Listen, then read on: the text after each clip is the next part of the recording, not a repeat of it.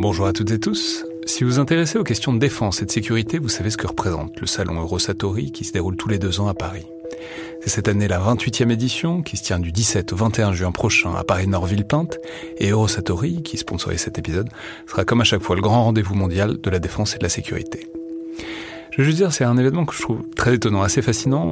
J'y suis allé pour la première fois il y a deux ans pour l'édition 2022.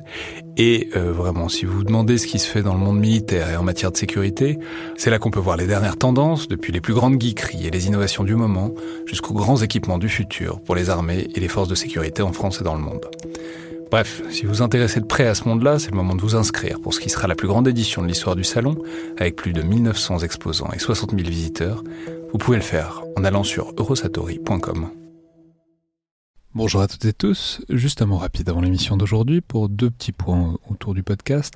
Le premier c'est simplement pour signaler que la boutique collimateur qu'on a mise en place il y a un mois à peu près, notamment pour les cadeaux de fin d'année, va bientôt fermer. Ça a toujours été un truc sympa mais qui n'avait pas vocation à durer indéfiniment. Donc voilà, je pense qu'on va la clôturer fin janvier si jamais ça vous tentait que vous n'êtes pas encore passé à l'acte. Voilà, il vous reste à peu près deux semaines.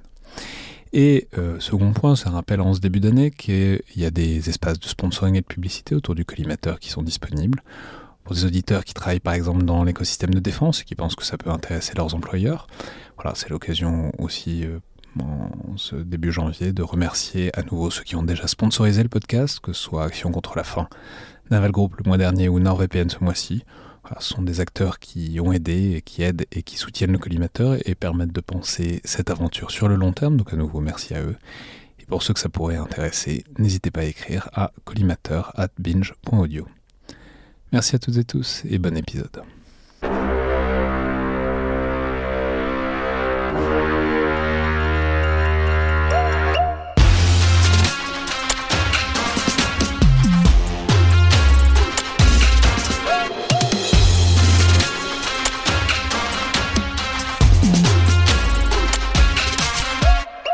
Bonjour à toutes et tous et bienvenue dans le Collimateur, le podcast consacré aux questions de défense et aux conflits armés, un podcast associé au Rubicon et réalisé en partenariat avec le Centre des études de sécurité de l'IFRI et avec le soutien de la DGRIS du ministère des Armées. Je suis Alexandre Jublin et aujourd'hui pour parler des images du conflit qui se déroule entre Israël et la bande de Gaza, depuis le 7 octobre, de ce qu'elle nous montre et aussi de ce qu'elle nous cache, mais aussi toutes les questions qu'on peut se poser sur leur statut, leurs conditions de production ou encore leur utilité euh, politique et militaire, politique donc militaire. J'ai le plaisir de recevoir tout d'abord Laurence Binder, chercheuse sur les contenus extrémistes sur Internet, cofondatrice du Just Project, une plateforme d'analyse de ces discours extrémistes. Je vais rappeler que vous étiez notamment venu dans le collimateur il y a un moment maintenant euh, pour parler de la propagande en ligne de Daesh, de ses ressorts et de ses moyens. Alors évidemment, je précise tout de suite qu'il ne s'agit pas de dire ou d'induire que le Hamas c'est Daesh, sont bien sûr deux mouvements distincts et aux objectifs et aux méthodes différentes, même s'il y a pu y avoir des similitudes ponctuelles dans les stratégies médiatiques que vous avez notamment analysées depuis le 7 octobre dans des tribunes dans Le Monde et dans Le Point. Donc bonjour, bienvenue à nouveau dans le collimateur. Bonjour Alexandre. Et ensuite Amélie Ferret, chercheuse au Centre des études de sécurité de l'IFRI, coordinatrice du LRD, le laboratoire de recherche sur la défense de euh, l'IFRI. Vous êtes évidemment un habitué du podcast puisque vous étiez encore là il y a quelques semaines dans l'émission sur l'économie de guerre avec Renaud Bellet. c'est un peu plus ancien quand même parce qu'on l'avait enregistré avant les vacances. Mais c'était une position un peu différente puisque c'était une émission que vous co-animiez. Et là, euh, c'est assez au cœur euh, de vos travaux, puisque j'ai signé que vous travaillez notamment sur Israël depuis votre thèse qui portait sur les assassinats ciblés, et que vous suivez tout ça très près, d'autant que vous m'avez dit que je pouvais divulguer, que vous préparez un ouvrage sur la bataille des récits, sur la dimension narrative de différents conflits contemporains, ce qui renvoie évidemment directement à la sphère informationnelle de ce conflit dont on va traiter aujourd'hui. Donc bonjour Amélie. Bonjour Alexandre. Alors, pour débuter cette émission, j'aimerais commencer par dire que ça me semble une dimension vraiment essentielle de ce conflit, qui est que c'est une guerre, comme ça, comme ça, qui est en même temps profondément spectacularisé, euh, rendu, euh, transformé en spectacle depuis son coup d'envoi le 7 octobre, jusqu'à l'extrême, jusqu'à la nausée dès les premiers moments avec les commandos du Hamas qui ont filmé leur massacre en direct et qui les ont parfois diffusés.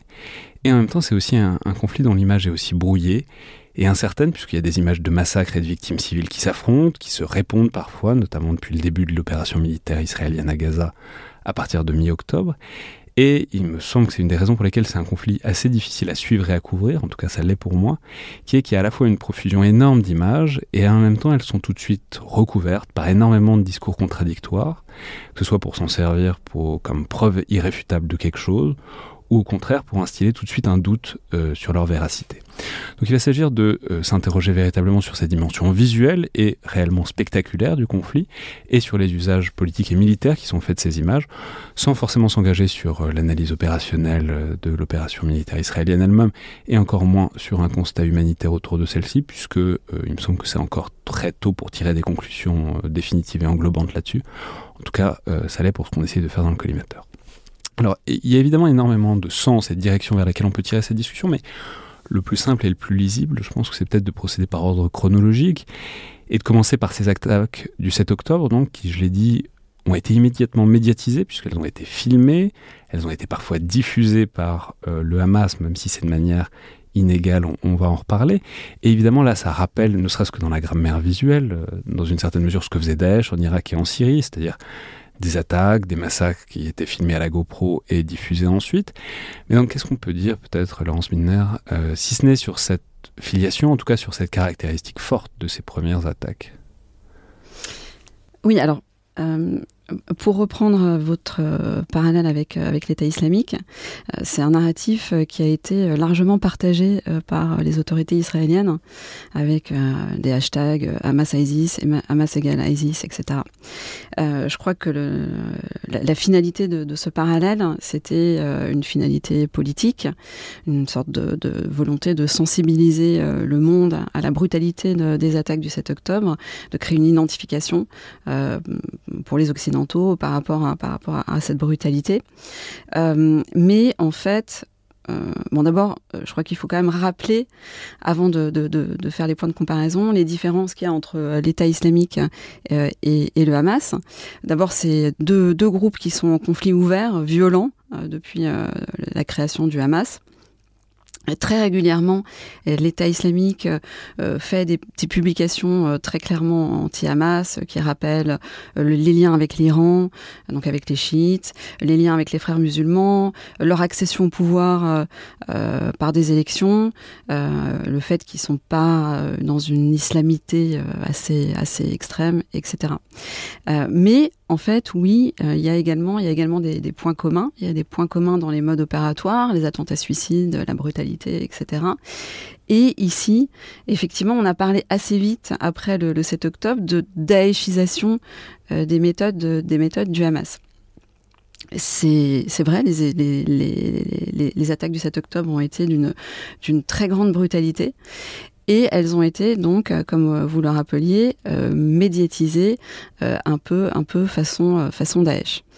Et, je crois que bon, ce, qui, a pu expliquer la, brutalité de, ces attaques, c'est évidemment une haine fanatique hein, de, des gens qui l'ont commise, mais je crois que la, finalité aussi euh, de, cette brutalité et de sa médiatisation euh, rappelle la finalité euh, qui avait été dictée par, par l'État islamique. C'est-à-dire que ici, il faut voir l'ultra-violence du Hamas comme une composante stratégique de la provocation. Ça, ça a été, alors c'est pas c'est pas quelque chose d'inédit, c'est quelque chose de relativement classique. Euh, ça a été théorisé par, euh, par Zarqawi, donc le, le, fondateur du premier avatar de, l'État islamique, dans, des écrits dans les années 2000.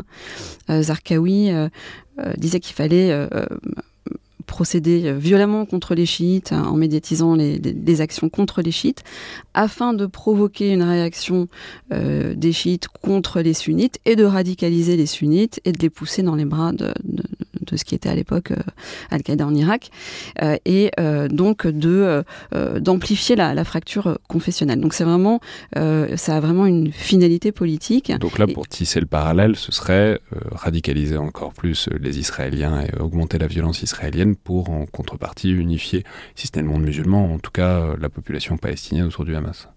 C'est ça. Si, si, si, on tire le fil plus loin, c'est ça. C'est à travers cette violence euh, et, ces images qui sont vraiment utilisées comme une arme psychologique euh, forte, euh, dirigée vraiment ciblée contre Israël, de euh, ensuite provoquer une réaction implacable d'Israël, de créer d'autres images qui vont venir écraser les premières images, qui vont venir les affadir. Donc en fait, les images des bombardements israéliens qui circulent en fait en boucle, qui viennent affadir, éloigner et un peu écraser les images du, du, 7 octobre pour rassembler autour, autour de, la cause qu'il défend. Ça, c'est très intéressant parce qu'il va falloir euh, l'interroger. Ça dépend écraser pourquoi, pour qui, pour quel public, dans, quel, euh, dans quelles audiences. C'est pas évident que ça marche de manière uniforme euh, sur tous les internets, disons au pluriel. Oui. Il y, a, un autre point qui est, qui est une différence fondamentale entre la médiatisation par le Hamas et la médiatisation par l'État islamique, qui est en fait que le 7 octobre, les exactions contre les civils euh, ont été essentiellement médiatisées par des canaux non officiels du Hamas. Les canaux officiels du Hamas se sont concentrés sur le fait militaire, sur des démonstrations capacitaires. Sur les euh, ULM et les parapentes. Voilà, exactement. Euh, et les drones mais en fait les exactions contre les civils n'ont pas été brandées avec euh, le logo Hamas, ce qui est très différent de l'État islamique qui euh, signe euh, toutes les exactions, toutes les mises à mort, etc. Et qui, ce qui permet d'être ancré dans, une, dans une radicalité très claire. Alors que là, le Hamas joue un peu sur les deux tableaux, avec d'une part tout le monde sait que c'est bien des membres du Hamas qui ont commis ces actes, puisque ce sont ces membres qui, de manière individuelle, les ont publiés. Mais en ne les signant pas clairement, euh, il euh, évite de s'aliéner des soutiens pour lesquels euh, commettre ces exactions serait une ligne rouge. Alors, on va revenir là-dessus évidemment sur toutes les conséquences en, chaîne, en quelque sorte, mais en même temps, on peut aussi connecter tout ça si on reste vraiment sur ces premières images, Amélie Ferré. Il y a aussi une grammaire qui est pas propre au Hamas, qui est même pas propre à Daesh, c'est la grammaire de la GoPro dans les opérations militaires. Tout le monde en a, euh, tout le monde en fait, y compris dans les armées occidentales, parce que ça peut servir de preuve, ça peut servir de document, c'est utile en fait. Et du coup, c'est aussi, euh, enfin, ça dépasse aussi euh, la simple intention terroriste et spectaculaire. C'est aussi un, outil militaire qui est assez largement partagé en fait. Oui, tout à fait. Je pense que ça, ça traduit en fait une évolution de la morphologie du champ de bataille aujourd'hui, qui est que vous avez, à cause des téléphones ou grâce, ça dépend comment on le voit, au téléphone portable, une multiplication de capteurs ce qui fait que euh, chaque euh, action euh, tactique sur le terrain est captée et filmée et a revêt en fait une dimension stratégique puisqu'elle est ensuite discutée et elle est utilisée comme une arme dans la bataille de la légitimité. moi, ce que j'aimerais dire déjà pour revenir donc au 7 octobre, c'est que il faut bien se, remettre dans le contexte. En fait, vers entre 6h et 7h du matin, vous avez des gens qui ouvrent leur téléphone portable, des Israéliens mais aussi des Palestiniens et qui voient un afflux de vidéos et il faut bien comprendre que euh, à ce moment-là, personne ne comprend exactement ce qui se passe, puisque ce sont des images euh, morcelées en fait de, ces événements et euh, qui, produisent une forme de choc. Et ces images, elles viennent effectivement des commandos du Hamas, mais elles viennent aussi de civils gazaouis qui se sont introduits à la suite des commandos du Hamas et donc qui filment avec leur téléphone portable, et aussi des victimes israéliennes, euh, qu'elles soient euh, dans les kibbutz ou euh, dans, le festival Nova, qui filment et qui parlent à leur famille et, qui leur disent, voilà, on, est en train de se faire tirer dessus, on va mourir. Et donc, pour moi, le, choc qui a été produit par ces attaques du 7 octobre, il vient justement de, ce fait-là, c'est-à-dire que on se réveille et on a l'impression d'être nous-mêmes sous le, feu de cette attaque. Et donc, il y a tout de suite le registre émotionnel qui, euh, euh, c'est des émotions collectives, hein, pas que individuelles, qui, euh, qui sont, qui sont, enfin, qui, qui, qui, sont là dès le, début.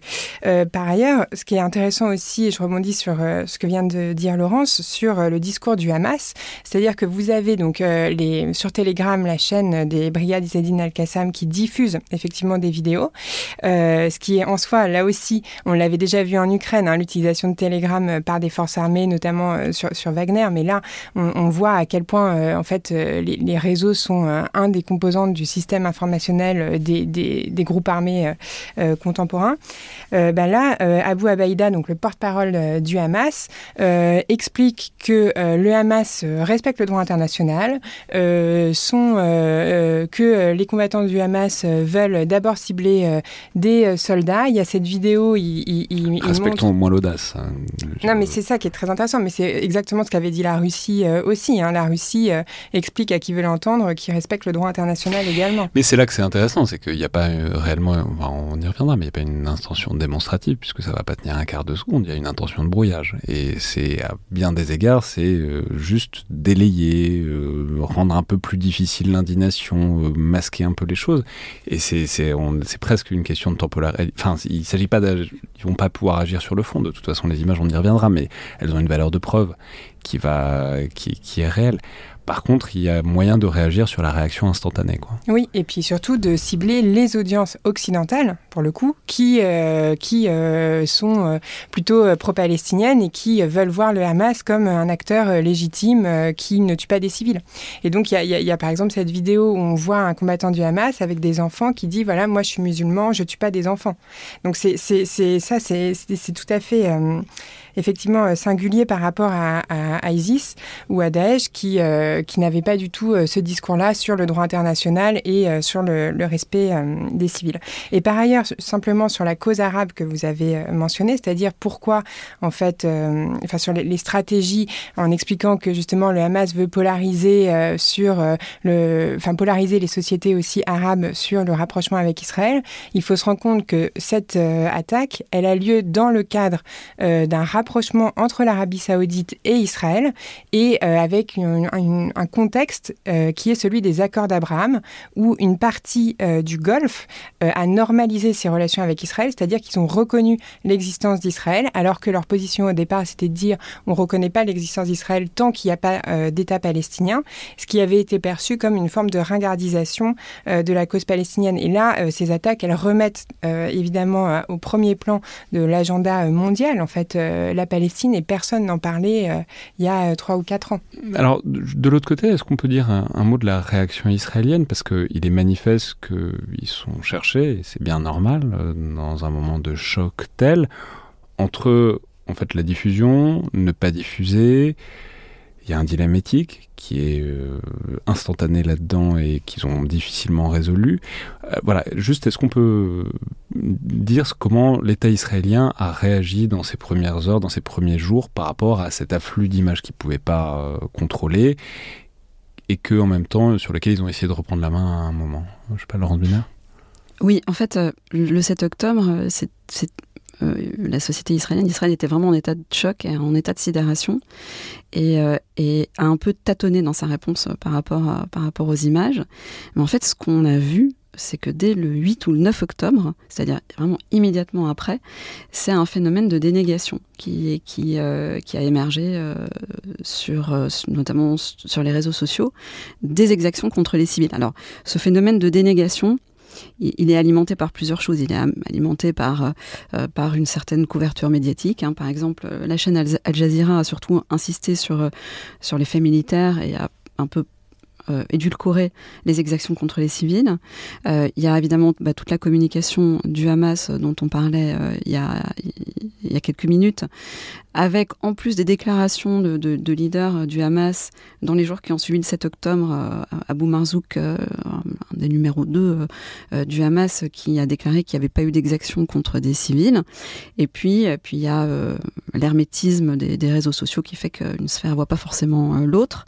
Mais voilà, il y, a un phénomène de, déni qui s'est développé vraiment très très rapidement.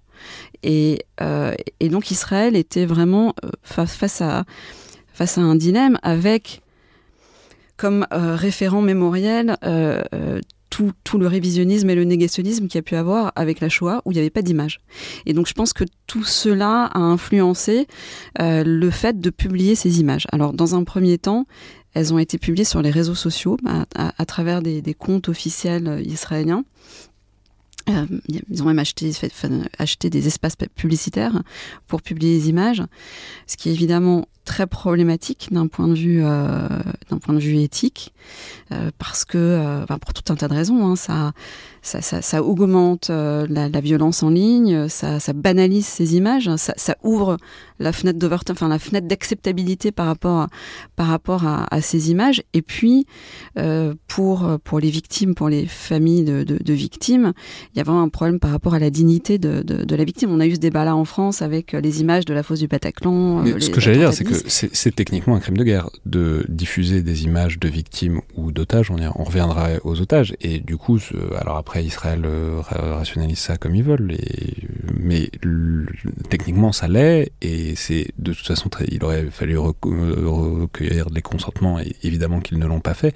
Donc c'est extrêmement problématique d'aller dans ce sens-là. Alors oui, en fait, les images qui ont été publiées, euh, il faut quand même mettre un bémol, c'est que les victimes étaient méconnaissables.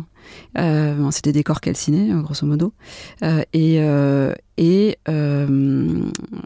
où, il y avait des, où il y avait où il y avait où il y avait des, des, personnes qui étaient floutées. Il y avait du floutage. Mais en effet en effet, et, puis aussi, c'est aussi également un problème pour, pour les familles. Euh, lors du procès des attentats de janvier 2015, euh, euh, je me souviens que la, famille de Ahmed Merabek, qui est le policier qui s'est fait tuer par les frères Kouachi lors de leur fuite des locaux de, Charlie Hebdo, avait fait une déclaration disant que le fait que la vidéo de, de, son assassinat, qui a été filmée par quelqu'un depuis un immeuble, qui a été diffusée dans les médias, sur les réseaux sociaux, etc., a constitué pour eux un, stress post-traumatique massif. Parce qu'en fait, voilà, il y a un processus de deuil ici qui est complètement bouleversé, quoi. Et, donc voilà, il y, a toute cette problématique euh, éthique. D'ailleurs, euh, Israël a été interpellé par des élus français et par des euh, anciennes, enfin des, des victimes de l'État islamique lorsqu'ils ont fait un parallèle avec le Bataclan et qu'ils ont eux-mêmes publié l'image de la fosse du Bataclan. Israël a retiré euh, cette image-là, et donc on voit bien qu'il y avait vraiment un tâtonnement, une hésitation et, une sorte. Israël était mal à l'aise. C'est la première fois que ça qu'une attaque de cette amplitude arrive, et donc la réaction était compliquée. Et donc ils se sont stabilisés sur une vidéo euh, de, de, trois quarts d'heure qui, euh, qui a été diffusé auprès de, euh, des décideurs, d'élus, de chercheurs. Ouais, faut, faut, faut passer à ça parce que c'est évidemment très marquant sur cette question des images. Donc c'est ce film d'une quarantaine. Je sais que vous l'avez vu toutes les deux, je, moi pas. Mais c'est intéressant ce pari qui a été fait, c'est-à-dire de sélectionner des images alors que beaucoup d'images avaient été diffusées, y compris par eux-mêmes de le diffuser auprès d'un public choisi, plusieurs semaines après, alors que ce doute, enfin, ce, déni sur euh, la réalité des exactions, il est élevé à ce moment-là, euh, relativement, il me semble, euh, en tout cas en ligne, bah, on peut en discuter alors, mais c'est... Voilà, comment est-ce que vous l'avez compris en tout cas ce choix israélien de faire un film et de le montrer à certaines personnes choisies pour, disons, leur influence ou pour leur pouvoir? Mais pour moi, en fait, ça, il faut un peu reprendre justement le, la manière dont Israël utilise euh, les images euh, à la fois sur le plan militaire mais aussi sur le plan politique. Euh, et pour moi, ça, ça, renvoie à ce qu'on appelle la hasbara, c'est-à-dire, donc ça vient de l'hébreu la hasbir expliquer. Et c'est une position qui revient en fait vraiment au, au, début du sionisme avec cette idée que l'antisémitisme peut s'expliquer par une mauvaise compréhension de ce que c'est les juifs et, pas par euh, un antisémitisme, par exemple, qui est euh, constitutif euh, de la chrétienté ou ce, genre. Enfin, il y, a plein de théories en fait qui expliquent, qui essayent d'expliquer l'antisémitisme.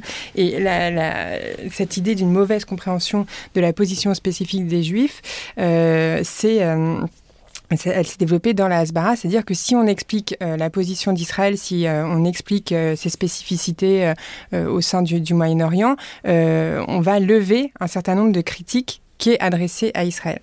Et donc, ce qui est intéressant, c'est que la ministre de, la Hasbara, qui elle euh, euh, dans, la temporalité politique d'Israël était en fait plutôt euh, sur l'explication de la réforme judiciaire, a démissionné très rapidement après les attaques du, du, 7 octobre.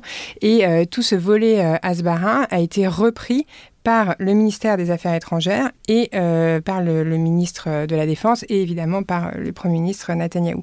Et donc euh, cette idée de diffuser un film à un public choisi, c'était justement pour euh, expliquer en fait le, le traumatisme qu'a été le 7 octobre pour Israël, expliquer pourquoi Israël euh, bombardait massivement euh, Gaza, puisque euh, en fait la discussion, c'était du point de vue des, des, audiences occidentales, elle était là, elle était dans la compréhension de la riposte militaire israélienne qui a fait beaucoup de, de morts civiles à Gaza.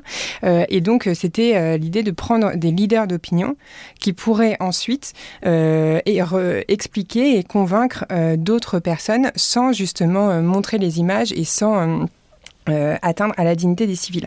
Euh, ce, ce, que, ce qui euh, interroge, à mon avis, dans, dans cette stratégie, c'est d'une part justement le fait que que en fait on a on a euh, des, leaders d'opinion qui sont plutôt acquis à la cause. Donc euh, quid par exemple euh, des réponses à, la rue arabe, comment Israël essaye d'aller vers ces audiences là. Et l'autre problème c'est celle des images absentes puisque euh, on a eu parallèlement euh, tout un débat, par exemple, sur euh, le féminicide qui a eu lieu, puisque maintenant c'est avéré, vous avez eu un ciblage massif et systématique des femmes lors des attaques du 7 octobre, avec des viols, des mutilations sur le, corps des femmes. Et, et, donc cette vidéo, elle, est, elle, est assez explicite et donc on, on voit des scènes absolument terribles. Mais euh, il y a aussi des scènes qu'on voit pas. Et ce que, ce que disent euh, du coup euh, le, porte-parole d'Israël en France quand, quand moi j'ai vu la vidéo, c'est il y a certaines vidéos qu'on n'a pas montrées parce qu'elles sont trop dures. Donc on a toujours en fait euh, ce hiatus ou cette, euh, cette dynamique entre des images qu'on voit, euh, des images qu'on voit pas, qui les voit, dans quel contexte. Et ça, ça pour moi, ça ajoute beaucoup au, brouillard informationnel puisque en fait on ne sait pas exactement comment quand on voit ces, ces, vidéos, parce que la plupart des vidéos qui étaient dans le film, en fait, c'était des vidéos qu'on avait déjà, enfin en tout cas que moi j'avais déjà vues parce qu'elles étaient en ligne justement sur les chaînes Telegram ou sur d'autres réseaux. Euh, du coup, voilà, on, se, on, on, on, est pris dans, dans une forme de... de enfin, l'image, elle, elle, fait croire qu'on y est, donc il y a une forme d'empathie et de d'instantanéité puisqu'on vit la, scène à travers l'image, et en même temps, euh, il y a une forme de, de doute puisqu'on se dit bah, où, où, sont les images qu'on dont on nous parle et qu'on ne voit pas? Ce qui est toujours un problème énorme, c'est qui produit les images, qui les édite, qui les montre et à qui on les montre. Et en fait, une image n'a pas de sens en tant que telle, elle a de sens dans tout ce contexte-là. Laurence Miner Juste pour répondre à votre question sur, sur euh, pourquoi euh, cette vidéo a été diffusée longtemps après, euh, c'est qu'en fait, il y a eu des, dizaines d'heures hein, de, rush euh, et, ça a pris du temps à construire euh, du, côté, du côté israélien. ensuite, il y, a quelque chose d'important dans, le film et dans la façon dont ça a été présenté, c'est que les vidéos qui ont été choisies sont des vidéos qui viennent de plusieurs points de vue. Donc il y a des vidéos qui viennent de, de militants, enfin de, membres du Hamas, euh, avec euh, effectivement des, caméras embarquées.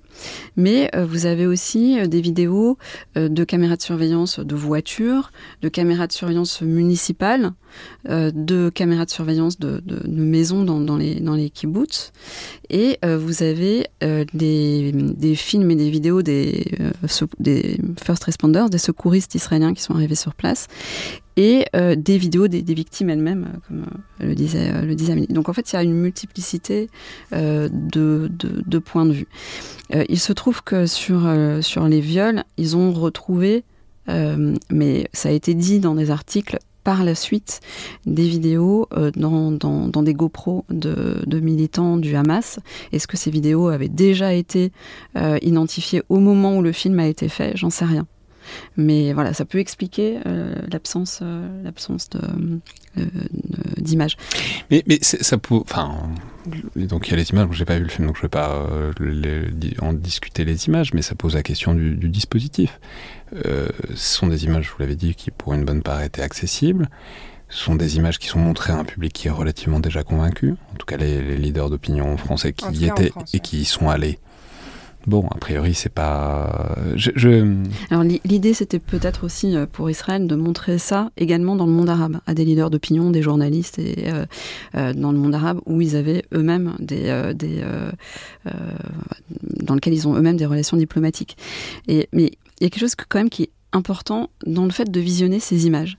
C'est que euh, Khalil Shikaki, qui est un, spécialiste de l'opinion publique euh, palestinienne, a, indiqué récemment que euh, il y a une prise de conscience, une, différence dans les prises de conscience sur les atrocités contre les civils commises le 7 octobre entre Gaza et la Cisjordanie. Euh, à Gaza, il y a dix fois plus de personnes par rapport à la Cisjordanie qui admettent que le Hamas a commis des atrocités euh, contre, euh, contre les civils israéliens. Et en fait, il attribue ça au fait qu'à Gaza, il y a beaucoup plus de personnes qui ont vu les vidéos. Alors pas le film israélien, mais les vidéos. Et, en fait, alors, il n'y a, pas, que ça, hein, mais bon, ensuite il attribue également la, diminution du soutien au Hamas au fait que, au fait qu'il y a cette prise de conscience par rapport à ces atrocités. Il n'y a pas que ça, mais euh, mais voilà, le fait de visionner, euh, ça crée quand même une, sorte de d'empathie et ça révèle la, nature et le mode opératoire de, ce qu'a été le 7 octobre. En fait, l'opération, c'est évidemment une opération d'influence politique de la part d'Israël pour, avaliser la guerre et pour avaliser la nécessité d'éradiquer euh, l'appareil politico-militaire euh, du Hamas. Et par ailleurs, c'est aussi euh, une vidéo qui intervient après toute cette controverse qu'il y a eu sur l'histoire des bébés décapités. Parce qu'il faut quand même se rappeler que il y a Biden euh, qui euh, prend donc la parole pour dire voilà euh, j'ai vu des, des, images de 40 bébés décapités. Enfin je crois pas qu'il dit 40 mais il dit deux bébés décapités c'est terrible etc et en fait on, on c'est, cette histoire des 40 bébés décapités ça a été relayé au départ par I24 qui était qui a envoyé une équipe euh, dans les kibbutz, euh, je me souviens plus si c'est Kfaraza ou Be'eri, enfin dans les kibbutz qui ont été, euh, qui enveloppent, enfin qui sont dans l'enveloppe de, Gaza à, la frontière et qui ont été ciblés par le Hamas, et qui relate le témoignage d'un soldat qui dit voilà j'ai vu des bébés décapités, c'est terrible, et alors qu'en fait il n'y a, a, pas eu 40 bébés décapités, c'était une, rumeur, une fausse information qui a été relayée aussi parce que les journalistes ont, pas eu, en fait, on, fait confiance à un témoignage d'un soldat et n'ont pas eu le temps de recouper euh, les informations parce que euh, ils ont été pris par euh, le temps qui est celui du direct et celui de, l'émotion qu'il y avait eu après le 7 octobre. Et je pense que pour Israël, c'était aussi une manière de dire, voilà, il y a eu, il y a eu cette fausse information qui a été relayée, mais ça ne veut pas dire qu'il n'y a eu aucune atrocité contre les civils. Et donc, voilà, on, on vous montre qu'il y a eu effectivement euh, des atrocités contre les civils. C'est euh, d'une manière plus générale une question qui va se poser euh, tout le long et depuis le début de l'intervention d'Israël à Gaza. C'est celle de la véracité des images, c'est celle de l'interprétation des images, c'est celle de l'image et de son statut de preuve qui est en permanence discutée et réinterrogée dans ce conflit. Alors, il y a une affaire qui a polarisé tout ça dès le début, c'est l'affaire de l'hôpital Al-Ali, le 17 octobre, avec cet hôpital qui est frappé par quelque chose, euh, manifestement, avec des bilans qui sont euh, dramatiques, euh, etc., qui, qui viennent du Hamas. Il y a le, même problème pour les images se pose pour les problèmes de la remontée d'informations et pour les chiffres. Mais donc le Hamas qui donne des estimations énormes, on a des idées de, et on a des rumeurs de que les services secrets américains auraient quand même un nombre équivalent de victimes. Bref, tout le monde pointe Israël, puis il semblerait que ce soit peut-être une requête du Hamas qui, est, euh, qui soit mal partie et qui soit revenue. Puis en fait, dans le fond, on n'en sait rien. du djihad islamique, pardon. Mais la seule chose qu'on a, puisque l'accès à l'information est très verrouillé à Gaza en ce moment, c'est des images, et les images notamment du cratère. Donc on voit euh, tout de suite que en fait cette question de qu'est-ce que les images sont, où elles sont et qu'est-ce qu'elles prouvent, elle est euh, complètement au centre, et ça s'est complètement cristallisé autour de cette affaire euh, de l'hôpital. Simplement juste sur, sur, la question des images, parce que c'est très intéressant. Moi, j'aimerais revenir un petit peu en arrière pour pointer le fait que Israël, euh, au niveau de son armée, a eu une politique très tôt de diffuser justement des images. Et moi, je me souviens d'une frappe de drone qu'ils avaient euh, diffusée, où en fait on voit, euh, donc on, voit l'enregistrement du drone, parce que justement le drone c'est une, technologie qui permet d'avoir des enregistrements et ensuite de les utiliser.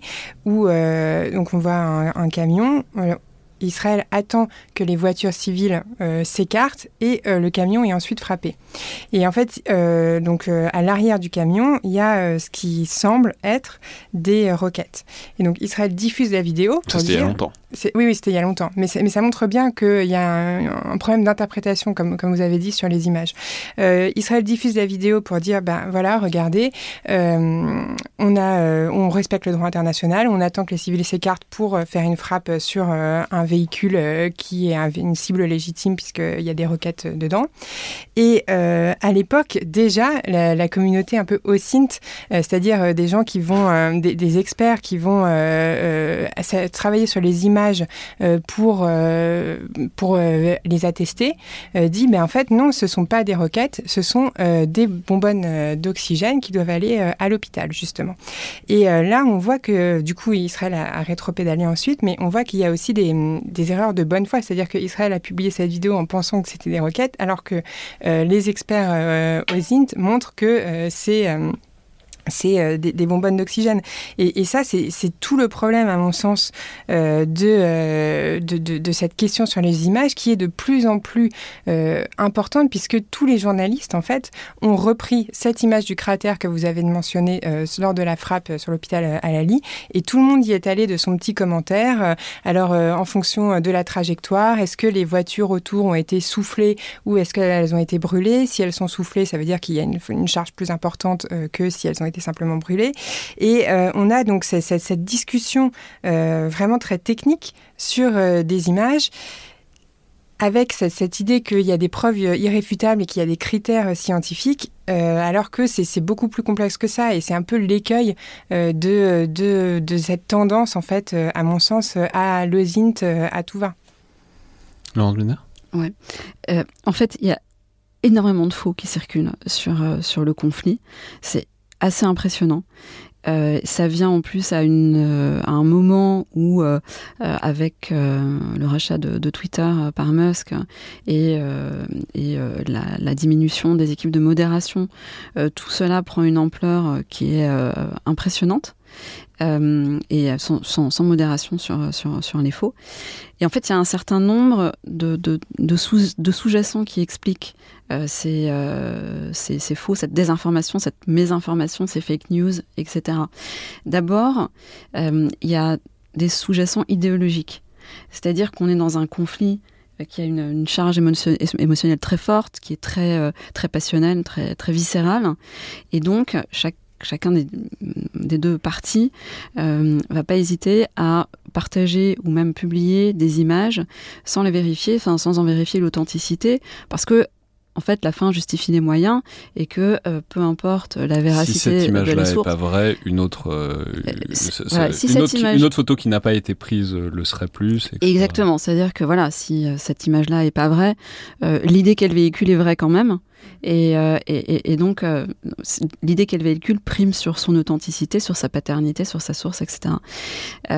et vous avez également des sous-jacents, des sous-jacents politiques il euh, y a une, boîte israélienne qui, a mis en lumière euh, des opérations euh, de, désinformation étatique qui sont liées au conflit, avec derrière la Russie, l'Iran et et également dans une moindre mesure la Chine. Alors chacun avec des intérêts différents dans cette histoire, mais le fait de monter en épingle l'attention, la polarisation euh, de, que, que, génère ce conflit, euh, finalement peut également servir à leurs intérêts. Enfin c'est un autre sujet, mais voilà, il y a cet aspect-là aussi à, à, prendre en compte. On l'a vu euh, avec, on l'a vu chez nous, enfin avec l'opération Doppelganger, qui est en fait une, une opération russe euh, qui, qui, crée des euh, faux sites internet euh, avec des, logos de grands médias et qui publie des vidéos ou des articles qui sert ses intérêts. Bon là, il y a eu des vidéos sur le conflit, des fausses vidéos du Figaro qui d'ailleurs sont toujours en ligne et qui, circulent dans certaines sphères, voilà, qui accusent le gouvernement israélien de,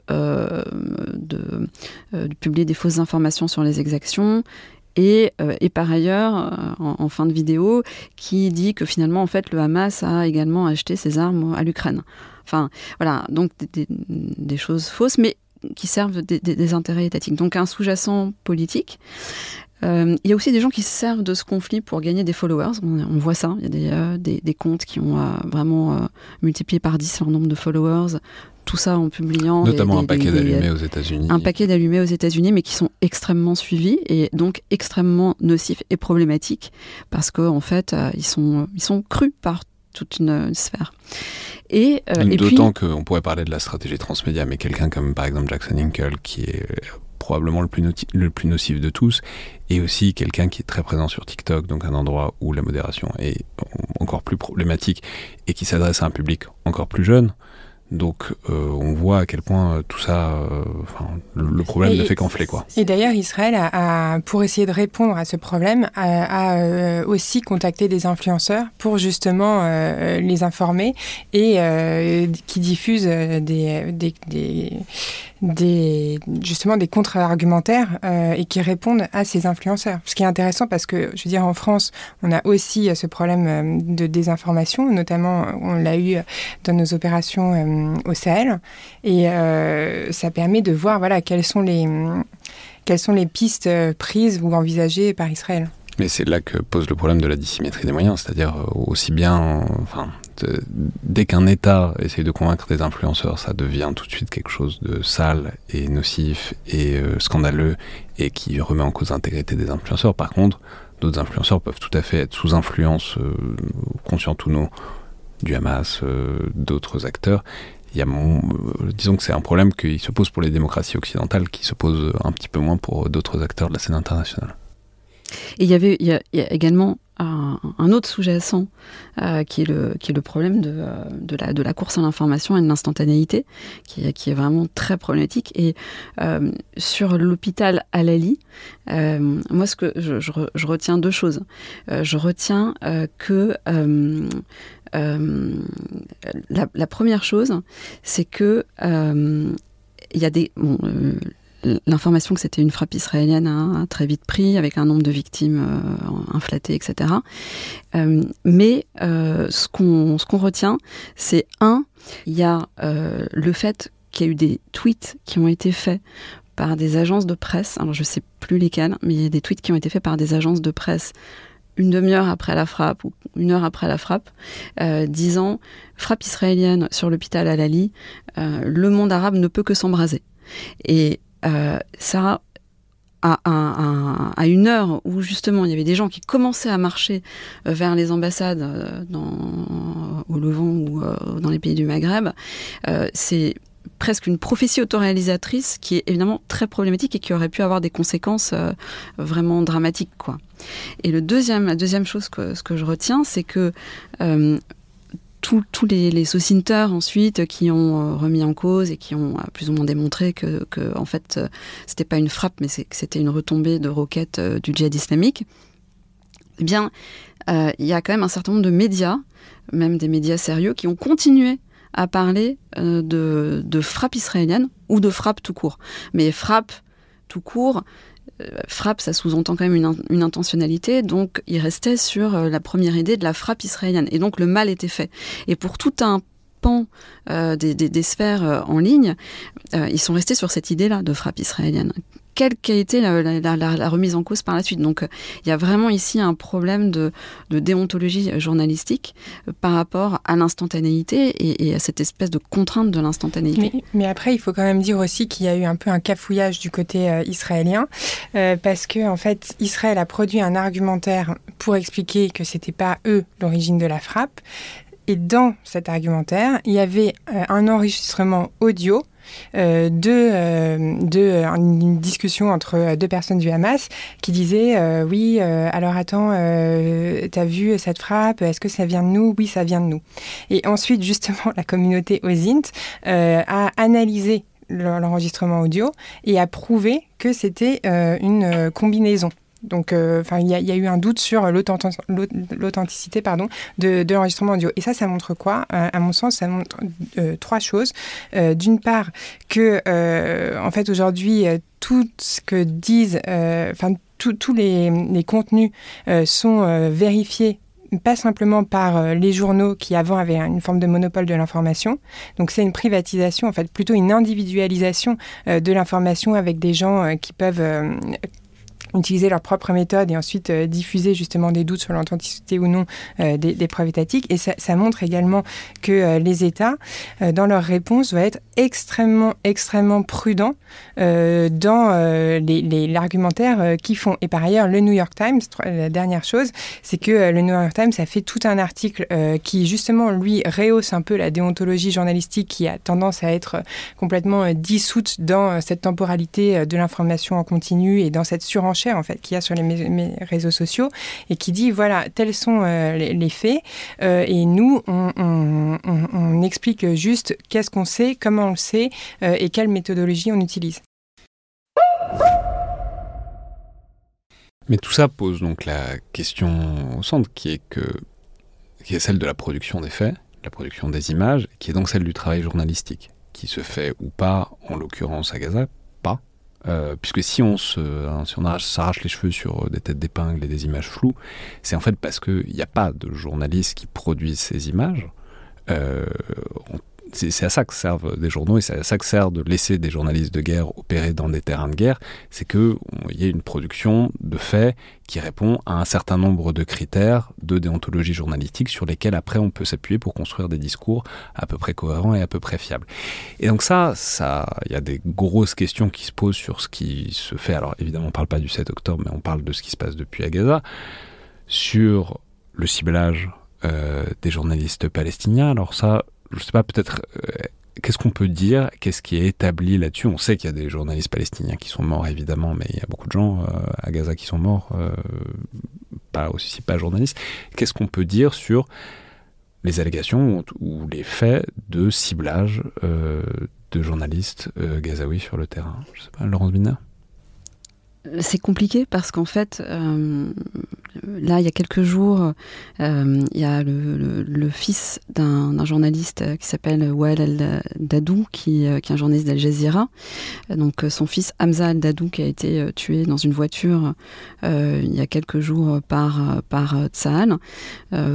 Wael El Dadou lui a déjà perdu une partie de sa famille il y a quelques mois également dans les bombardements israéliens, donc il vit une, histoire absolument terrible. Euh, d'ailleurs, il est euh, érigé un peu en icône sur les réseaux sociaux de, ces journalistes euh, morts à Gaza.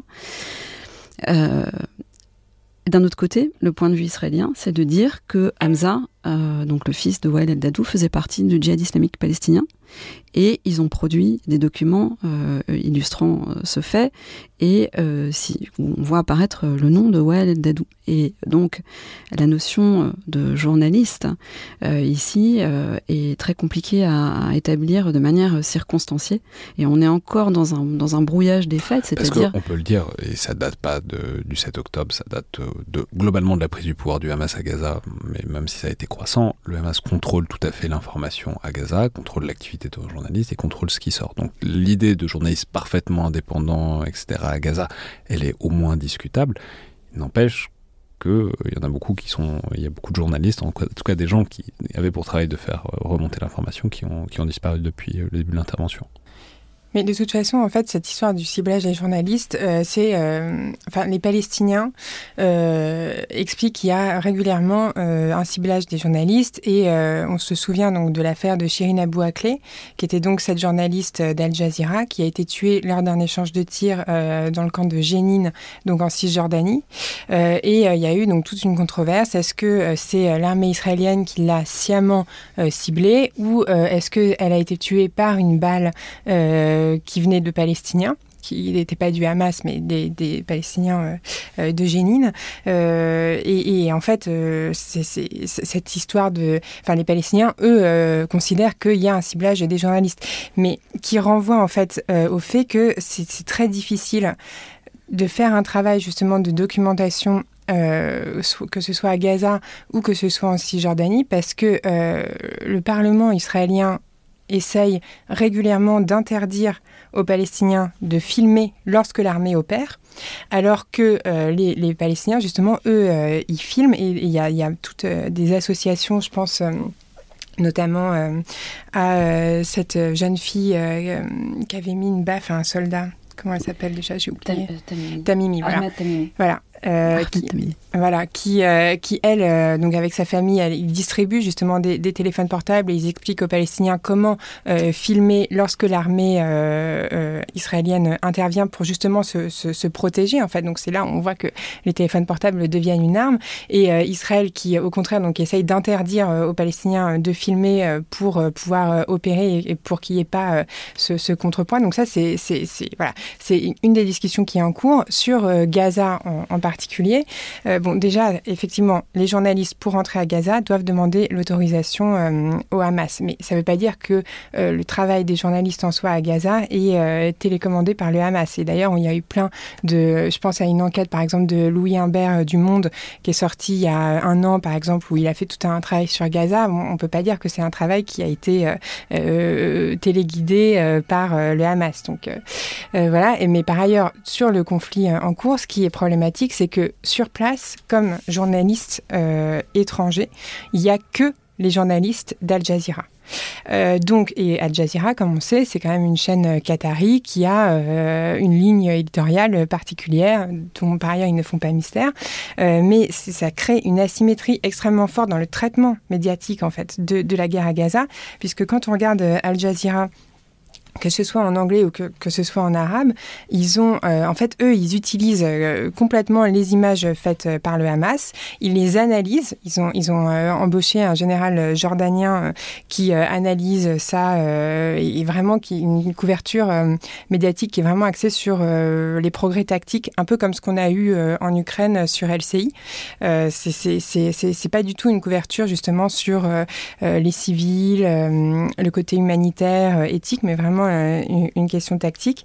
Et, euh, et, les journalistes occidentaux, en fait, eux, sont dépendants pour avoir des informations, soit des images qui sont produites donc soit par le Hamas, soit par l'armée israélienne, euh, parce que il y a aussi des journalistes qui sont embedded, donc embarqués avec les les euh, Israéliens, soit Mais par ces des... journalistes-là, ensuite, il y a la censure militaire qui passe derrière, pour des raisons qui ne sont pas aberrantes. Hein, de, ils filment des choses, des, des unités en train d'opérer, donc c'est normal qu'il y ait un certain contrôle, mais ça fait que du coup, ce sont aussi des images qui sont produites dans une certaine mesure par l'armée israélienne.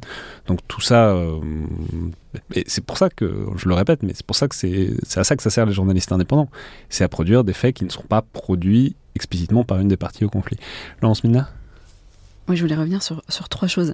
C'est effectivement Al Jazeera. On a vu plusieurs séquences euh, récemment euh, de journalistes d'Al Jazeera interrogeant des Gazaouis et euh, des Gazaouis qui mettaient en cause le Hamas et Al Jazeera qui leur coupait le micro. Et bon, évidemment, c'est très très problématique euh, et euh, ça confirme vraiment le, biais, le tropisme de, ce, média-là.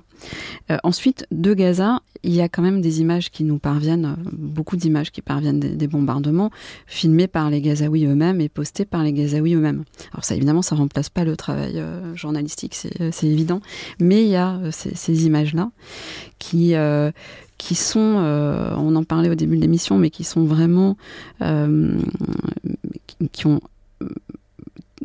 remplacé euh, dans, certaines sphères les images, du 7 octobre et c'est un peu ce que le Hamas visait euh, également. Euh, euh, Agnier disait euh, il y a quelques Donc Ismaël Agnier, Ismaël Agnier pardon, disait il y, a, il y, a, quelques mois en, en, en s'adressant aux Gazaouis on a besoin de votre sang, on a besoin du sang des enfants, des, des, personnes âgées, etc., des femmes.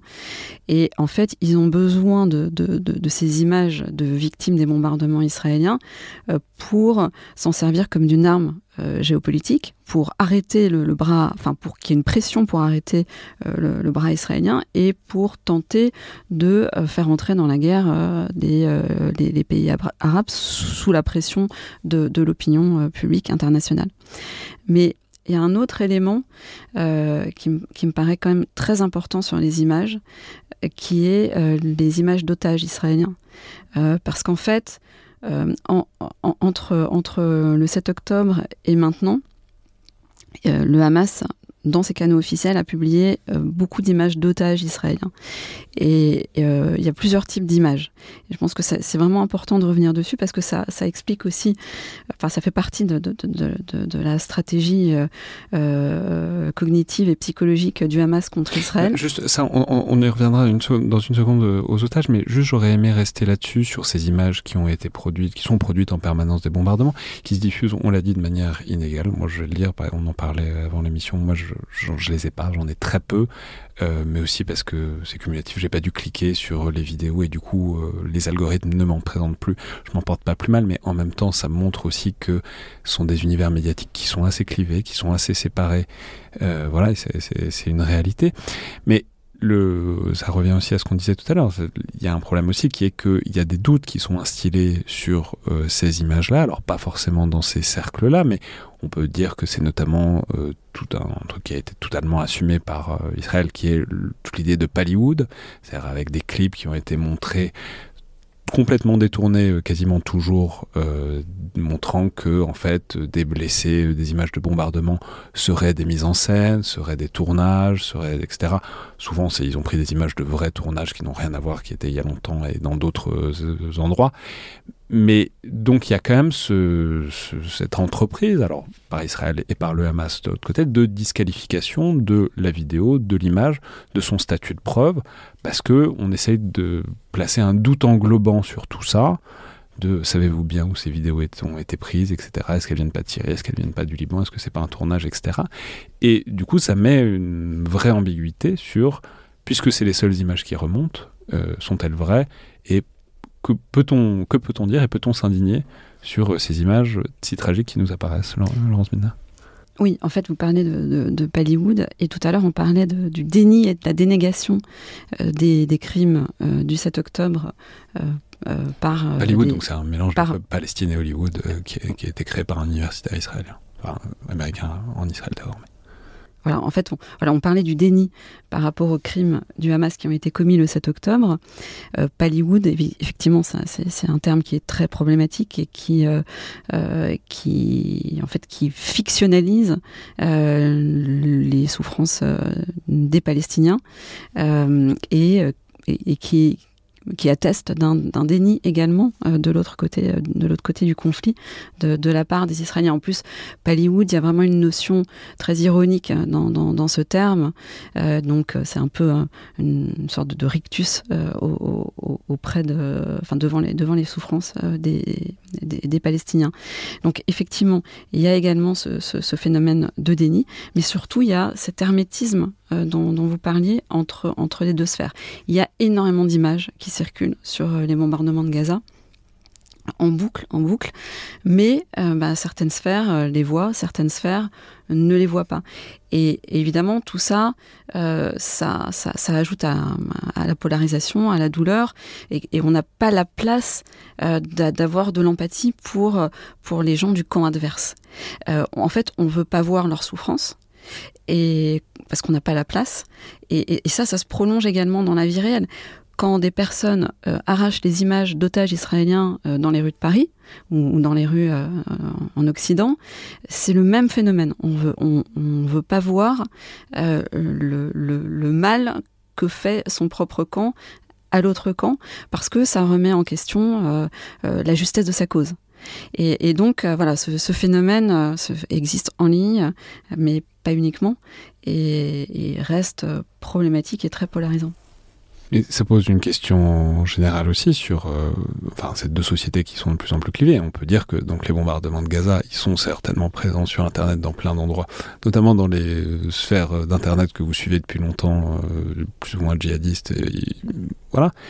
Mais elles sont totalement absentes en Israël, dans les médias traditionnels, où c'est un, paysage médiatique qui est extrêmement verrouillé. Et du coup, ça pose une réelle question sur le long terme de une société qui ne voit pas toutes ces choses-là et donc dont la perception est si radicalement différente de une autre partie du monde, voilà, comment est-ce que, est-ce que forcément, le malentendu et le désaccord et le conflit de légitimité ne peut que s'accroître sur le long terme, Amélie Ferré? Oui, tout à fait. Euh, c'est très important de dire que justement, il y a, une asymétrie dans l'accès à ces images. Euh, par ailleurs, je souligne aussi que les images euh, qui viennent de Gaza, parce que du coup, moi, je les ai pas mal en même temps que les, images d'Israël, c'est des images très crues. Hein. Je veux dire, c'est vraiment des, cadavres d'enfants qu'on voit euh, et qui, affluent. Donc c'est très choquant. Euh, et, c'est vrai que hum, le, il, voilà, il y a cette dissymétrie. En fait, le, le, les Israéliens, euh, eux, ont des images du conflit à Gaza, mais qui sont d'abord des images filmées par des soldats euh, qui euh, se filment en fait euh, en train de filmer pour donner des nouvelles à leur famille. Voilà. Donc c'est c'est pas du tout la même perception. Et par ailleurs, je trouve que c'est très intéressant ce que vous avez dit sur la question du, statut des images en tant que preuve. Et ça me ça me rappelle une, une histoire dans les années 90. Il y avait eu des émeutes aux États-Unis parce que des, des, policiers avaient tué une personne noire et ça avait été filmé par quelqu'un euh, d'un immeuble. Euh, et donc c'est le tabassage de Rodney King euh, qui a mené aux émeutes notamment de Watts. Exactement. Et donc cette, cette à, lors du procès, il y a la personne qui avait qui avait filmé ces images a été appelée à témoigner et Derrida en, en, parle et dit bah, finalement ce que ça montre c'est que une image n'est pas aussi forte qu'un témoignage et donc le témoignage reste clé dans dans dans, dans, la, dans la perception de, de la réalité.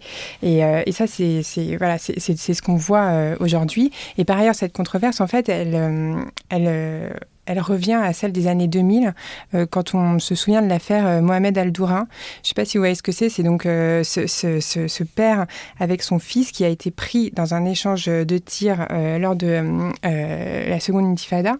Non, c'était pas la seconde intifada. Non, c'était en 2000, donc c'était avant la seconde intifada. donc, a été pris dans un échange de tirs et son fils donc meurt dans, dans ses bras. Ça a été filmé par France 2. Et il y a eu ensuite toute une controverse sur la réalité de ces images ou non. Donc, en fait, cette idée de Pallywood et cette, euh, cette euh, utilisation euh, de la souffrance par les, par les Palestiniens pour se victimiser et pour diaboliser Israël, c'est un narratif politique qui existe euh, depuis assez longtemps et qu'on voit ressurgir dans ce conflit, mais qui n'est pas propre à ce conflit. Ce qui est, et qui, et qui vient affaire aussi Mohamed Al-Doura qui a pourri, on peut le dire, la fin de carrière de Charles Anderlin, qui était un des tout meilleurs correspondants euh, en Israël, euh, un journaliste remarquable par ailleurs. Pardon, Laurence Binder Et, euh, voilà, et Pallywood vient aussi de, euh, enfin, s'appuie sur sur des sur des précédents d'inflation des chiffres de victimes qu'il y a eu côté palestinien. Je pense en particulier à Jénine en 2002. Euh, où les Palestiniens avaient d'abord annoncé 500 morts. En fait, c'était pas du tout cet ordre de grandeur. Et, donc voilà, donc euh, il y a eu dans, le passé des faits où il y a eu cette inflation de, victimes. Et euh, voilà, mais le problème du terme Pallywood, c'est que ça, c'est que ça généralise la chose et, que c'est effectivement une, dénégation euh, très problématique. Mais ça pose, alors tout ça pose la question aussi de la manière dont c'est instrumentalisé et géré en fait en quelque sorte par le Hamas, puisque donc il y a les images de bombardement qui, dans une certaine mesure, n'ont pas besoin du Hamas pour remonter, même si on se doute bien qu'ils les amplifient, ils les reprennent, ils les diffusent, etc. Il y a aussi d'autres images qui sont tout à fait intéressantes sur l'opération militaire elle-même, avec dès qu'il y a une perte israélienne, dès qu'il y a un char, euh, les images arrivent très vite et c'est évidemment des images du Hamas. On a vu aussi des images tout à fait étonnantes dans les tunnels, enfin de types qui sortaient de tunnels en plein milieu d'une tente de soldats israéliens, avait-on l'impression, etc. Ce qui donne une impression, alors après, je ne sais pas dans quelle mesure, mais ils le de toute évidence à destination d'un public plutôt israélien aussi pour euh, c'est une sorte de guérilla médiatique, c'est-à-dire pour euh, donner un sentiment d'insécurité, un sentiment d'échec euh, côté israélien. Ça, comment dire, comment est-ce qu'on, qu'est-ce qu'on peut en dire de l'opération proprement médiatique du Hamas? L'opération militaire, c'est, une autre question, telle qu'elle est en œuvre depuis quelques semaines, quelques mois. Ben, moi, j'aimerais bien parler de, de cette histoire de triangle rouge. Je ne sais pas si vous en avez entendu parler, mais euh, c'est donc euh, utilisé. Euh, en fait, le Hamas diffuse. Le Hamas veut donner une image d'une armée professionnelle, d'un acteur étatique, parce qu'ils veulent se positionner comme un acteur légitime. Donc toute leur communication au niveau officiel, elle est basée justement sur, sur le fait que leur succès opérationnel, sur leurs équipements, donc ils filment leurs drones comme si c'était une, armée extrêmement sophistiquée au niveau technologique, et, et, donc ils, ils, diffusent ces vidéos où on voit des petits triangles rouges. En plus, il y a des effets de zoom et de ralenti, donc c'est vraiment quelque chose de travaillé qui est, monté. Euh, par exemple, donc ils vont tirer une roquette contre un char, donc on voit la roquette, on voit l'explosion avec le char, et ensuite ils mettent par exemple trois triangles rouges si euh, trois soldats euh, israéliens ont été touchés ou sont morts à la suite de, cette attaque. Et ce qui est intéressant, c'est que ce triangle rouge, il est utilisé ensuite sur les réseaux pour justement contourner la modération avec euh, des gens qui vont poster parce que c'est des emojis ou des émo-icônes euh, qui peuvent être utilisés euh, sur Instagram ou sur d'autres d'autres canaux qui vont dire voilà analyser ça avec un petit triangle rouge ou ou Allah Akbar avec un petit triangle rouge ce qui en fait vaut pour soutien au, Hamas. Et ce qui est intéressant c'est que le porte-parole de Tsahal en arabe puisqu'il y a, il y a plusieurs porte-paroles euh, il utilise maintenant un triangle bleu pour diffuser donc euh, les mêmes vidéos, mais du côté israélien. Donc on voit qu'il y a une forme de dialogue euh, visuel en fait entre entre les, les, deux ennemis qui vont donc justement dans cette guerre médiatique utiliser se, répondre aussi à travers par vidéo interposée. Et ce que je trouve ce que ce que ça montre aussi, c'est que chaque, mais ça on l'avait déjà vu en Ukraine, mais là on le voit euh, d'autant plus euh, en Israël, c'est que chaque euh, micro-action tactique sur le terrain, c'est-à-dire bah, justement des, des, des, échanges de tirs, va être filmé et va être utilisé et diffusé à la fois, enfin à minima, pour euh, renforcer les forces morales, donc euh, l'adhésion de la population et euh, des forces, des, combattants à l'opération, et plus généralement, et là il faudrait faire des études d'impact pour démoraliser l'ennemi en face et, pour rassembler le soutien. C'est-à-dire que si on écoute Abu Abaïda, donc le porte-parole du Hamas, le Hamas va gagner la guerre. ils disent qu'ils ont détruit 200 véhicules blindés israéliens israélien. Euh, et c'est une forme aussi d'humiliation euh, de, de, l'armée israélienne en disant, bah, regardez, euh, malgré tous les bombardements qu'ils ont faits, bah, nous, on est encore là, on fait encore des opérations, etc. Et on avait eu un peu la même chose en Ukraine euh, avec euh, les, Ukrainiens au tout début euh, du conflit qui avaient besoin de renverser cette image d'asymétrie pour dire aux Occidentaux soutenez-nous parce qu'on ne va pas se faire écraser tout de suite par la Russie et donc ça vaut le coup de croire en nous et, de nous soutenir. Donc c'est pour ça que pour moi si on prend un petit peu de recul, ça montre vraiment l'écrasement total entre le niveau tactique et le niveau stratégique, puisque chaque euh, image euh, a une répercussion euh, et est utilisée pour un, but beaucoup plus large. Oui, les images de, combat avec, avec les, triangles rouges, de même que les images du 7 octobre, des démonstrations capacitaires, mais également de voilà, du, trou dans la barrière, enfin des trous dans la barrière, etc. C'est vraiment, c'est de la propagande par le fait. C'est, euh, on on est dans un combat asymétrique du faible au fort, et, donc ils ont besoin de ces images pour, pour, amplifier, pour amplifier les actions. Euh, mais en fait, ce qu'on constate, c'est que depuis le 7 octobre, le Hamas a fait une sorte d'OPA sur la cause palestinienne. Et euh, en ligne, c'est difficile de distinguer les deux parfois. Et, euh, en fait, ce, phénomène de triangle rouge, évidemment, il arrive après le 7 octobre. Donc on, les voit euh, à la fois dans des, euh, dans des publications, euh, au niveau des bios, euh, Twitter, Instagram, etc., euh, dans les, même au niveau du nom parfois, ou, dans, dans, ou dans des posts, dans des publications. donc triangle rouge qui fait référence au, triangle rouge des vidéos militaires du Hamas. Et, et, ce qu'on constate, c'est une sorte de d'engouement, enfin de Hamas hype en ligne dans toute une sphère beaucoup plus large que, que, les sphères qui soutiennent les groupes djihadistes, Al-Qaïda, État islamique, etc. Justement parce qu'il y a un brouillage des lignes entre cause palestinienne et défense du Hamas. Et, et, et, d'ailleurs, le personnage d'Abu Ubaïda, donc le, porte-parole, est parfois glorifié de, manière ouverte ou plus ou moins ouverte dans, dans, certaines, dans, certaines, dans, certaines, dans certaines sphères, dans, vraiment dans, l'idée de ce, euh, de ce Hamas hype. Et, je, me permets juste de dire que justement sur Abu Abaïda, c'est des images qu'on n'a pas vraiment vues euh, en Occident. Mais en fait, quand il diffuse euh, des, vidéos où il fait des communiqués, euh, moi j'ai vu des, images en Turquie d'une centaine de personnes qui se regroupent et, qui, le regardent ensemble, publiquement. Donc on a aussi une asymétrie parce que Abu Abaïda est, en tout cas en Turquie et j'imagine dans le Golfe, est regardé par des audiences extrêmement larges, alors qu'en France, évidemment, c'est beaucoup moins le cas. Et, c'est la différence aussi, euh, et aussi par rapport au 7 octobre, sur l'impact d'une attaque. C'est-à-dire que euh, l'État islamique et Al-Qaïda, euh, une, de leurs, enfin, un attentat d'État islamique ou d'Al-Qaïda va être glorifié, où il va y avoir une apologie de la part de, cercles très fermés. Ici, ce qu'on a vu après le 7 octobre, euh, c'était une apologie de, ces massacres, euh, qui ont certes pas toujours été perçus comme des massacres, mais euh, néanmoins, par des sphères beaucoup plus larges en ligne. Ensuite, pour répondre à la question sur la, sur la guérilla, les plateformes ont commencé à euh, à avoir une certaine forme de, modération contre, contre le Hamas, en tout cas contre euh, des comptes officiels du Hamas. Alors c'est c'est pas euh, aussi clair que contre les comptes de, l'État islamique.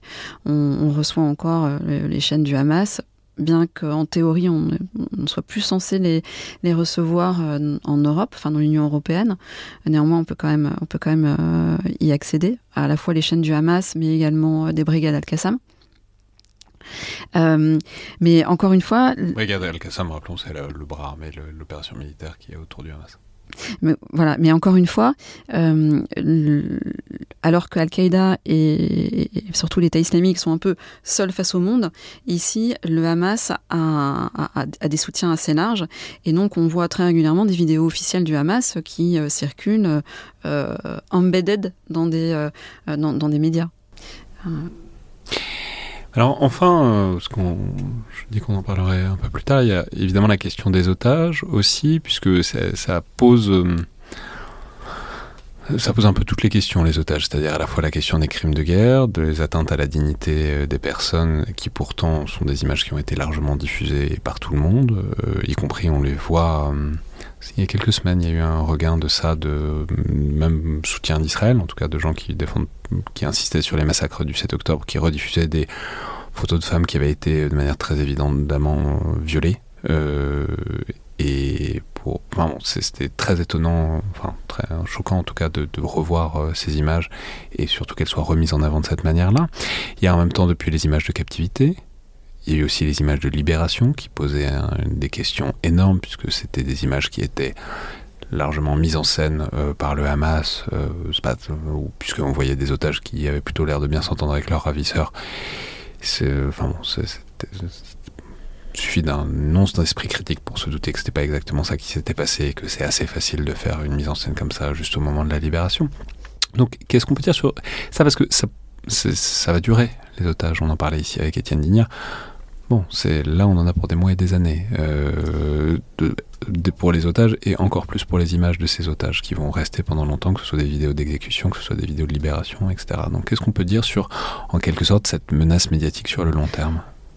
En fait, il y, a eu plusieurs, il y a eu plusieurs types d'images d'otages et notamment dans, dans celles que donc il y a eu les images d'otages en captivité euh, qui s'adressent euh, en fait aux Israéliens et à Netanyahou en particulier, quasiment tous, et les images de, euh, libération d'otages, donc de restitution d'otages à la Croix-Rouge de la part de, combattants euh, du Hamas.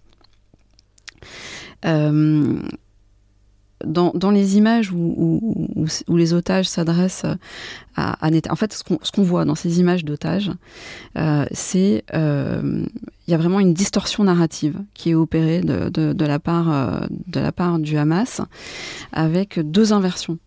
Il y a une inversion de responsabilité de culpabilité et, et une inversion de enfin du du bon et du méchant, du, good guy, bad guy.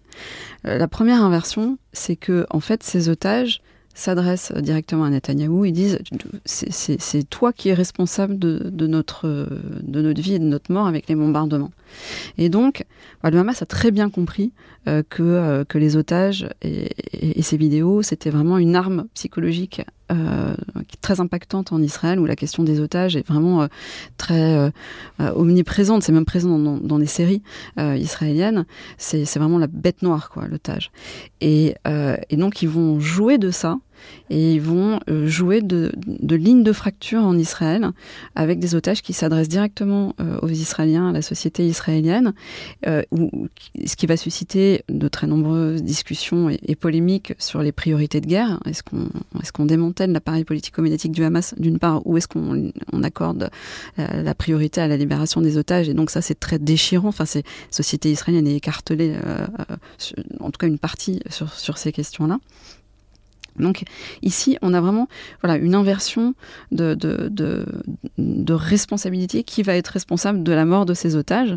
Et euh, les otages eux-mêmes accusent Netanyahou. Donc c'est des vidéos qui sont assez dures à regarder. Euh, je pense en particulier à la vidéo de euh, Yarden Bibas, qui est le père de Kfir Bibas, le bébé, un peu bébé euh, qui est très représentatif de, des otages israéliens, euh, et de d'Ariane, son grand frère, et, sa femme également été prise en otage.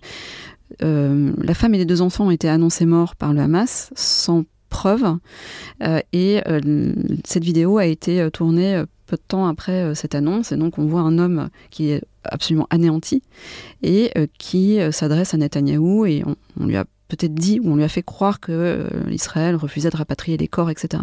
Et donc c'est une vidéo qui est difficile à regarder parce que euh, euh, voilà, c'est psychologiquement compliqué de, l'écouter et de, l'écouter parler.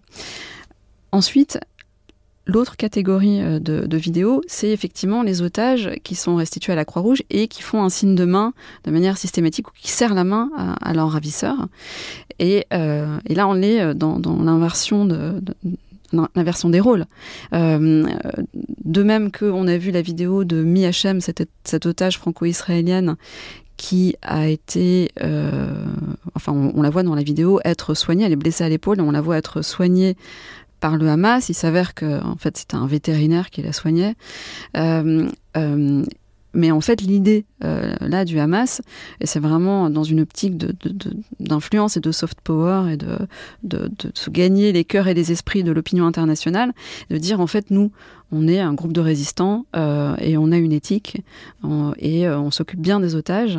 D'ailleurs, quand, quand, on les restitue à la Croix-Rouge, on est en bon terme avec eux, on s'en occupe bien et, et, et, voilà. Et en fait, c'est pas nous les méchants grosso modo, c'est ça le, message qui est, qui est véhiculé euh, par, par ces vidéos d'otages. Ça pose encore le statut d'image, parce que là, on a en l'occurrence des images qui montent. Euh, de manière très claire et de manière très avérée, et ça pose les limites, on ne peut pas faire d'ocine là-dessus. il n'y a pas de. oui, alors, il y a, un... Alors, on, peut un peu en faire. Il y a deux choses. C'est que euh, le ministère de la Santé israélien euh, a, indiqué de manière très claire qu'un certain nombre d'otages avaient reçu, on leur avait administré euh, des calmants au moment de, cette restitution pour qu'ils soient souriants et, et qu'ils aient l'air calmes et détendus. Euh, et euh, il y a également une vidéo qui est euh, toujours Mi-Hachem, donc l'otage franco-israélienne, qui a été tournée avant sa libération et où on, lui demande est-ce que tu as été bien traité Donc elle dit oui, j'ai été bien traité, la nourriture était bonne, les gens étaient sympas avec moi. et donc cette vidéo paraît sur les, sur les réseaux sociaux, dans les sphères pro-Hamas, un peu coupé juste au moment de, cette interview, et on a vraiment l'impression que c'est un journaliste lambda qui, qui l'interroge. Mais en fait, quand on regarde toute la séquence vidéo du Hamas, on s'aperçoit que cette vidéo est filmée avant sa restitution à la Croix-Rouge, et donc elle est encore entre les mains du Hamas quand on lui pose la question. Donc on comprend bien pourquoi euh, elle explique que, tout s'est bien passé. Mais euh, de toute façon, je sais plus qui le disait, mais c'est pas très compliqué de faire. Euh, enfin, il suffit de maltraiter les gens et de remplacer les, enfin, de remplacer les gardiens 20 minutes avant et que ce soit des gens très sympas. Et évidemment qu'au moment de la restitution, les gens auront plutôt tendance à sourire parce qu'ils sont avec des gens beaucoup plus sympas que ce qu'ils ont vécu depuis deux semaines. Enfin, je veux ça. Voilà des vidéos qui n'ont aucune valeur de preuve et qui pourtant ont été utilisées et diffusées très largement. Amélie Ferret bah, euh, Oui, euh, en fait, ce qui est intéressant euh, dans cette stratégie de communication du Hamas, qui justement là est très différente de, celle de Daesh, c'est vraiment cette idée de les faire passer pour, encore une fois, pour des gens qui respectent le droit international, qui traitent bien les otages et surtout pour appuyer sur les contradictions et les, pas nécessairement les contradictions, mais plutôt les clivages politiques qui sont à l'intérieur d'Israël. Parce qu'en fait, ils ont, évidemment, c'est des gens qui suivent l'actualité israélienne.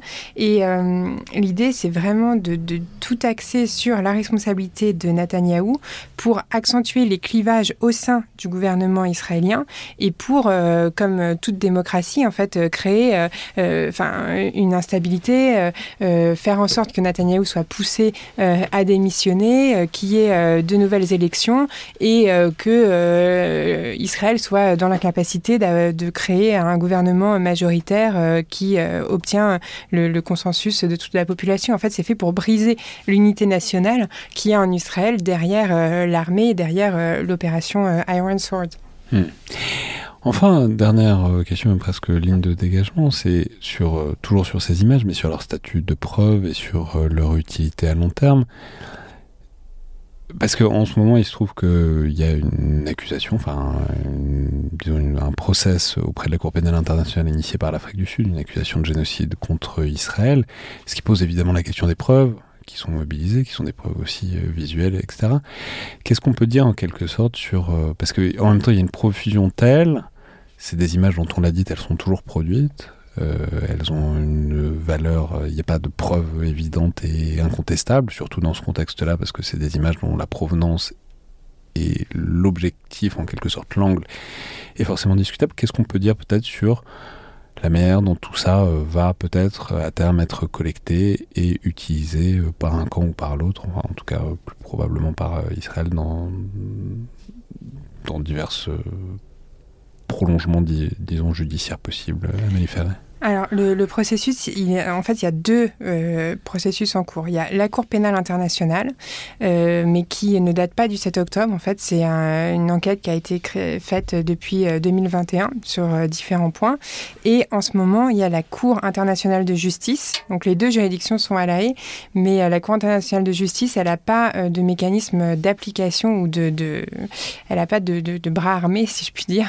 et ses avis, ils sont simplement consultatifs pour génocide et c'est une plainte qui a été déposée par euh, l'Afrique du Sud. Sur le statut des images, ça, c'est encore une fois la grande évolution, à mon sens, dans les conflits contemporains et qui on peut élargir euh, pas simplement à Israël. C'est le fait que, comme on a, donc encore une fois, tous ces capteurs, toutes ces vidéos qui sont prises, ça participe de la judiciarisation des conflits. C'est-à-dire que ça donne de la matière pour que euh, des euh, potentielles violations du droit international des conflits armés soient euh, jugées et soient documentées. Et c'est quelque chose qu'on a vu aussi, par exemple, en Syrie. Il y a des, volumes de données extrêmement impressionnants d'enregistrements, de, de, photos, de vidéos qui sont collectés par des associations, notamment en Europe, et qui les utilisent pour ensuite judiciariser. Euh, des, des, personnes ayant commis euh, des exactions ou alors euh, carrément des États. Et ça pose donc la question forcément de comment les armées s'adaptent à ça, c'est-à-dire comment on, comment on opère dans un, environnement où tout est filmé et où tout peut aussi être justement manipulé pour servir plus ou moins de preuve. Donc c'est, en tout cas, ça montre ce qui est d'une manière certaine cette judiciarisation qui est en cours, et c'est d'autant plus important de le rappeler que on, est dans un contexte, que ce soit en Ukraine ou en, Israël, où on entend beaucoup de personnes dire, bah voilà, c'est bien la preuve toutes ces violations que le droit international est mort, que les États n'en ont cure et que au final sur le champ de bataille règne simplement une forme de violence déchaînée, alors que moi je trouve que au contraire, ce qu'on voit, c'est la centralité euh, du droit qui est euh, permise par euh, cet environnement informationnel spécifique.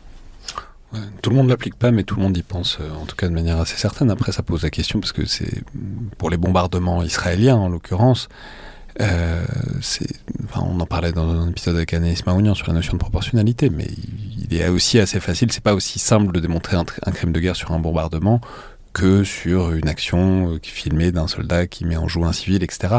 C'est beaucoup plus difficile et beaucoup plus brouillé, et euh, il reste à voir euh, si, quand et comment tout ça pourrait donner lieu à des poursuites, parce que c'est très difficile de prouver l'intentionnalité, de prouver que le ciblage a été mal fait ou fait de manière déraisonnable. Mais après, il y a eu quand même l'affaire Heller Azaria, qui n'était pas une affaire pendant un conflit, mais donc Heller Azaria, ce soldat qui a été filmé en train de, tuer un, euh, un euh, terroriste au sol palestinien euh, et qui a été jugé en Israël en fait.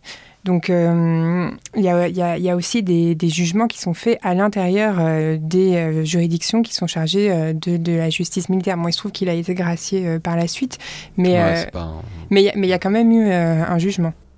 Merci beaucoup, Laurence Binder et Amélie Ferret. Merci Alexandre. Merci.